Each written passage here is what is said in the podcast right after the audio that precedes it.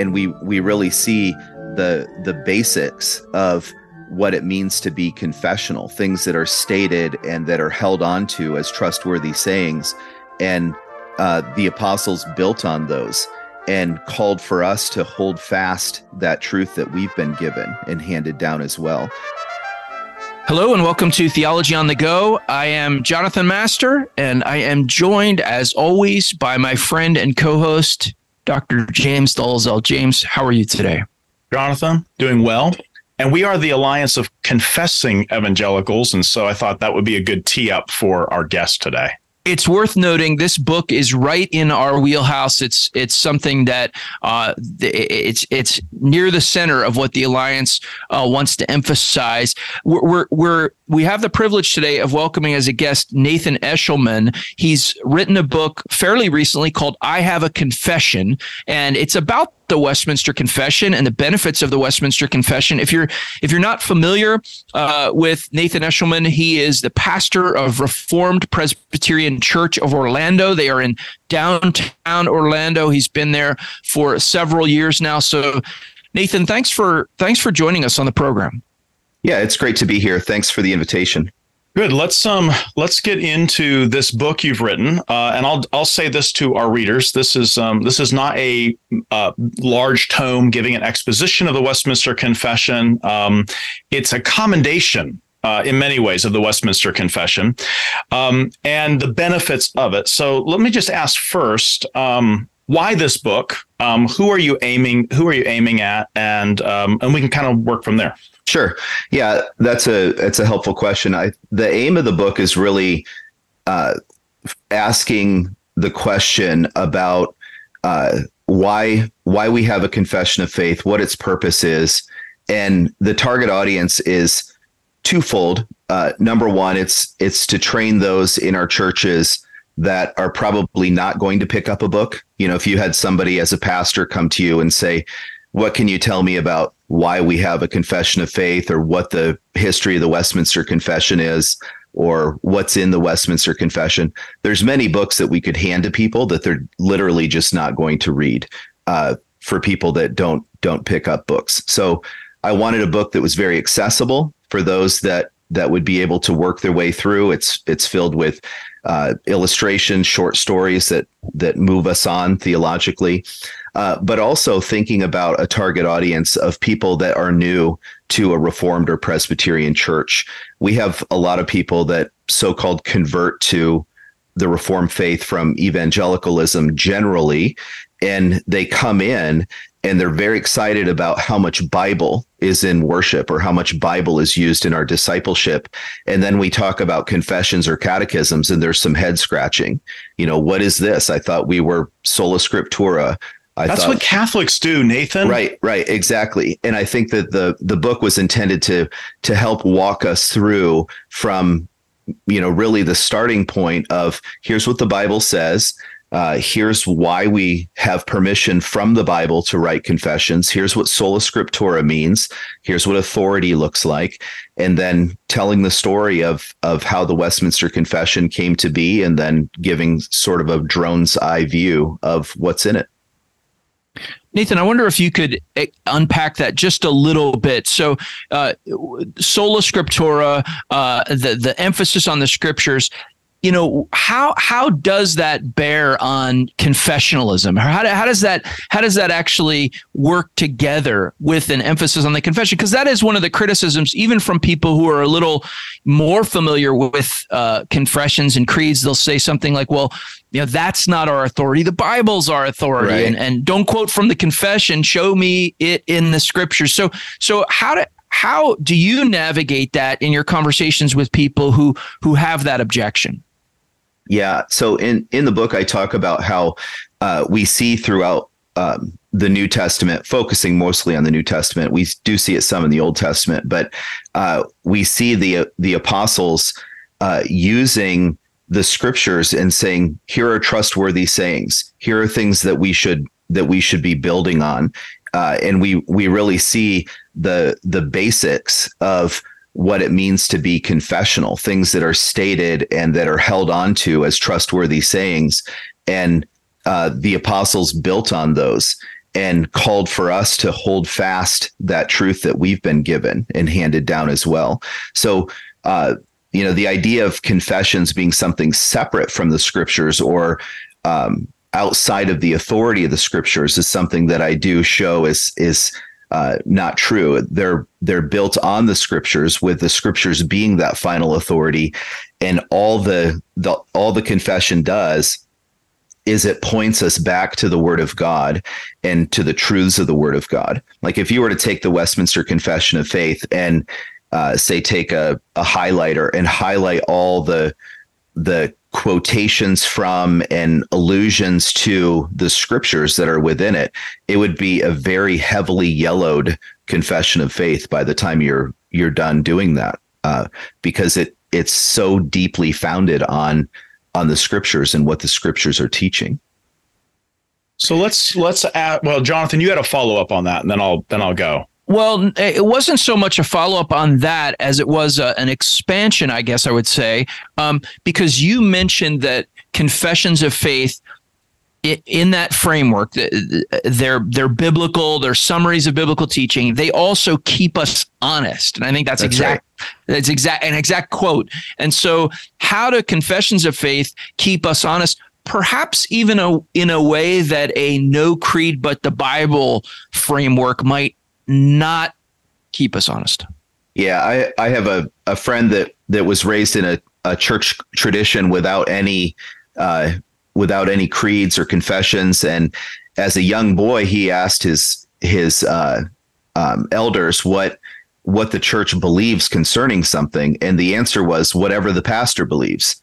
You know, so when the pastor gets swapped out, that's what the church believes. That's not a that's not our statement as a confessional church. We're honest in the sense that what we believe is written down so that if visitors come in and they say, Hey, what do you believe about the virgin birth? Or what do you believe about infant baptism? Or what do you believe about the natures of Christ? We're able to say, Hey, we've written this down and this is what we subscribe to this is what our elders and ministers are are saying they're upholding and teaching and it keeps us honest because it's there in front of us we don't have to hide what we believe about many of these things and even things that are uh, maybe more controversial today like what do you believe concerning marriage i mean there every neighborhood that has a Presbyterian church probably wonders what they believe concerning marriage.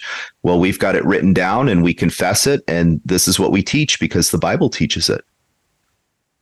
It also gives a kind of a, a standard, a summary of doctrine that then we can we can use to does this not also help the congregation in other words this isn't a top down thing where this right. is just the elder saying to the people this is what we teach but it's also something that the people are saying this is what we believe and then how how does that operate just in terms of the that berean spirit of of keeping their elders and leadership honest too yeah the the the confession of faith has hundreds and thousands of of proof texts you know places where we're encouraged to go in the scriptures to uh, to check these things and you know a member of a church can say I want to see what my church believes concerning a topic. They can look it up. They can study the scriptures. They can be uh, encouraged to go other places and and to look to see what what the Word of God has to say, and uh, they can be assured that that's what their elders and pastors are to to be teaching because it is what what we've subs- subscribed to. Uh, there's a level of comfort in that in a church age or a church culture that is so shifting quickly.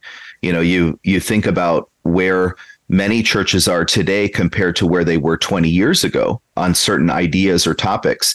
And the confession really gives us that stability where we say, here, here's where we stand. This is what the, the scriptures teach. And again, that I can't underscore that enough. We're pointing people back to the word of God, what the word of God teaches.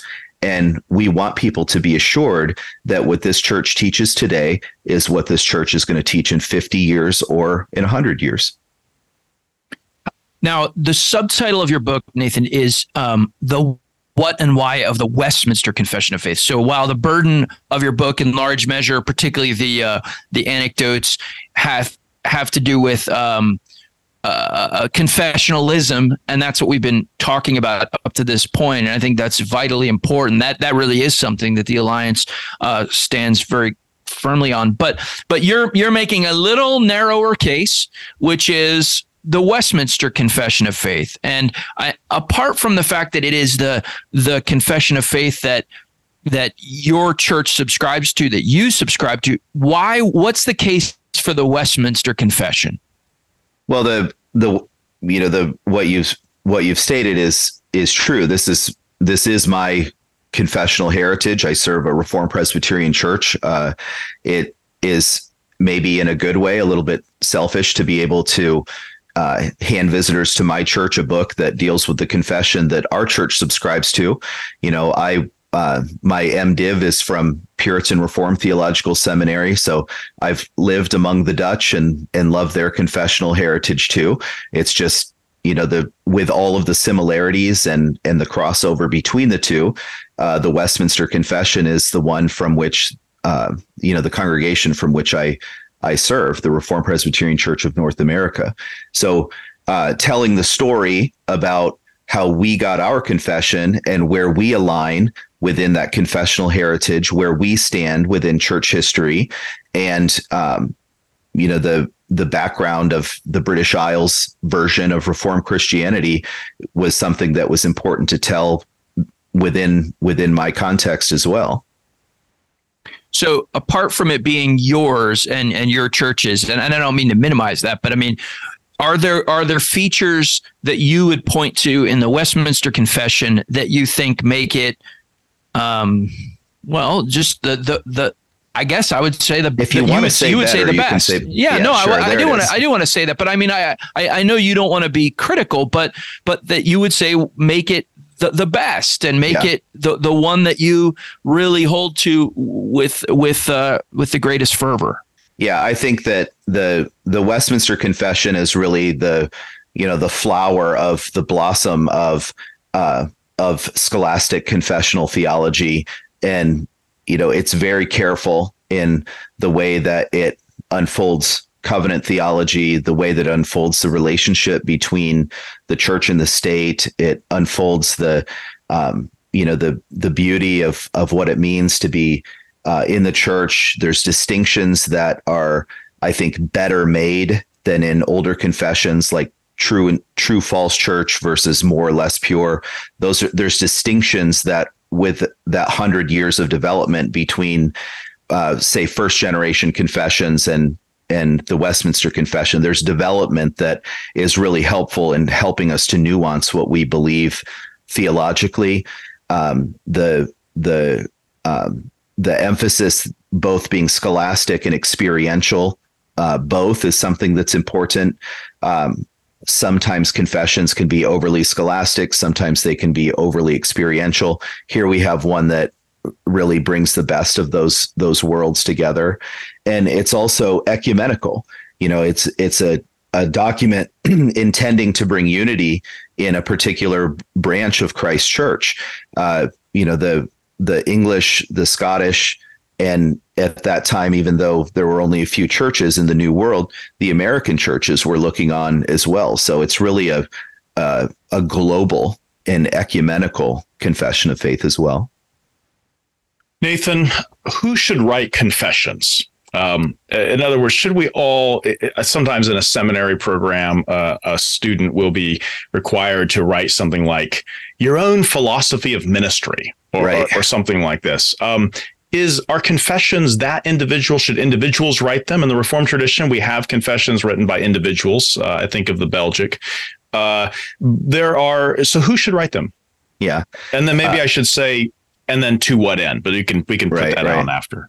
Yeah, I, the confessions of faith there there are personal confessions that that one could write and hold dear and you know keep in the personal diaries etc but the purpose of a confession is something that is to be unifying of of the church so you know i i wouldn't even recommend individual congregations or presbyteries or uh, even synods to write their confessions. It should be something that is bigger and more global. You know you think about uh, if in uh, God's grace he ever brought multiple reformed denominations together to write a confession together of this is what we believe together that may be something of of value for uh, the church. But we see that this confession of faith was uh, written by a general assembly of uh, ch- of church representation from more than one nation. And I think that we should think big when we think about confessions so that they're able to have the greatest impact on the greatest global scale. Nathan, we really appreciate your labor in writing this book and uh, just your your your labors in general in the gospel. And um, and and thank you for giving us a little bit of your time. We commend this book to our listeners and and and want to want to uh, extend our appreciation to you for writing it. Yeah, thanks so much, James. This is not the first time that we have um, interviewed a guest who has written a book on confessionalism. And so there, there are a number of good ones out there. Well, I wouldn't say a number. There are a handful of good ones out there.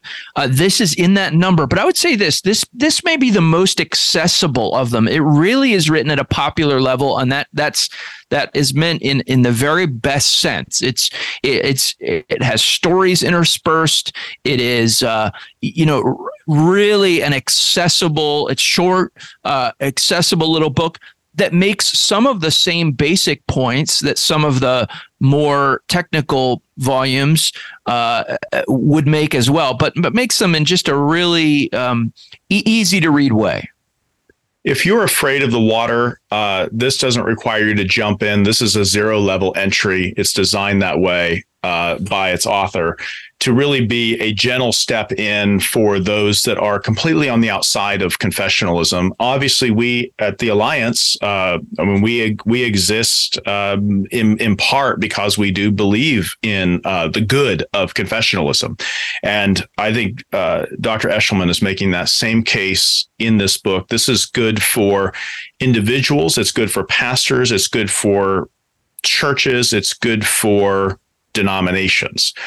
And uh, I think he makes the case winsomely, and you're right. Um, he and even as he mentioned early on, this is for this is a book for people who don't like books, and it's it's packaged uh, and even presented that way.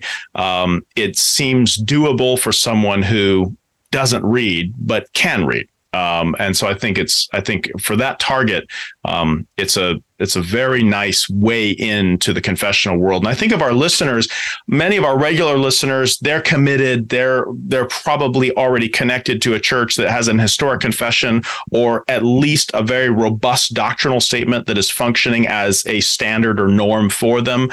Um, but they might have friends or relations that they need to convince that this is a better way uh, to be in Christ Church. This would be a great book to give away uh, to someone that you're trying to convince as well. Yeah, I agree, and I'll and I'll expand on that just slightly and say I think there are there are many of our listeners who have um, children or teenagers who are who are kind of uh, reaching the next step of their life, which will involve moving away from home, either going to college or, or getting a job somewhere else, and and they're sort of putting down roots and thinking about what where where should I um, where should I worship? Where do I need to plug in? And this really uh, very effectively, not in a not in a sort of heavy-handed way, but very effectively makes the case for the importance of confessional churches, of finding a confessional church. People move all the time.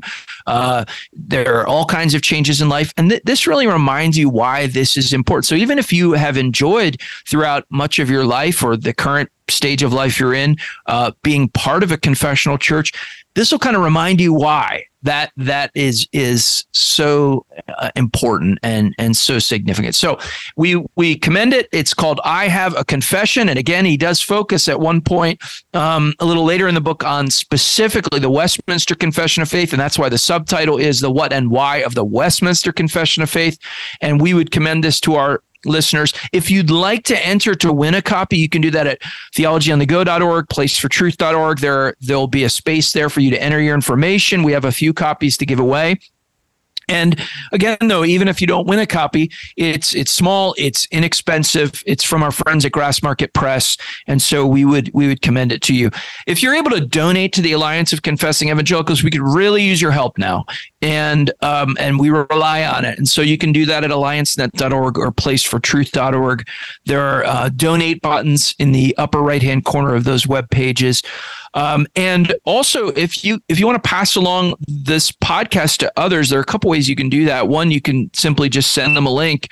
But also, if you rate and review the podcast wherever it is that you download it, that actually helps uh, get the word out to others who might benefit from these conversations. And as always, we thank you for listening to Theology on the Go, a brief interview about an eternal truth.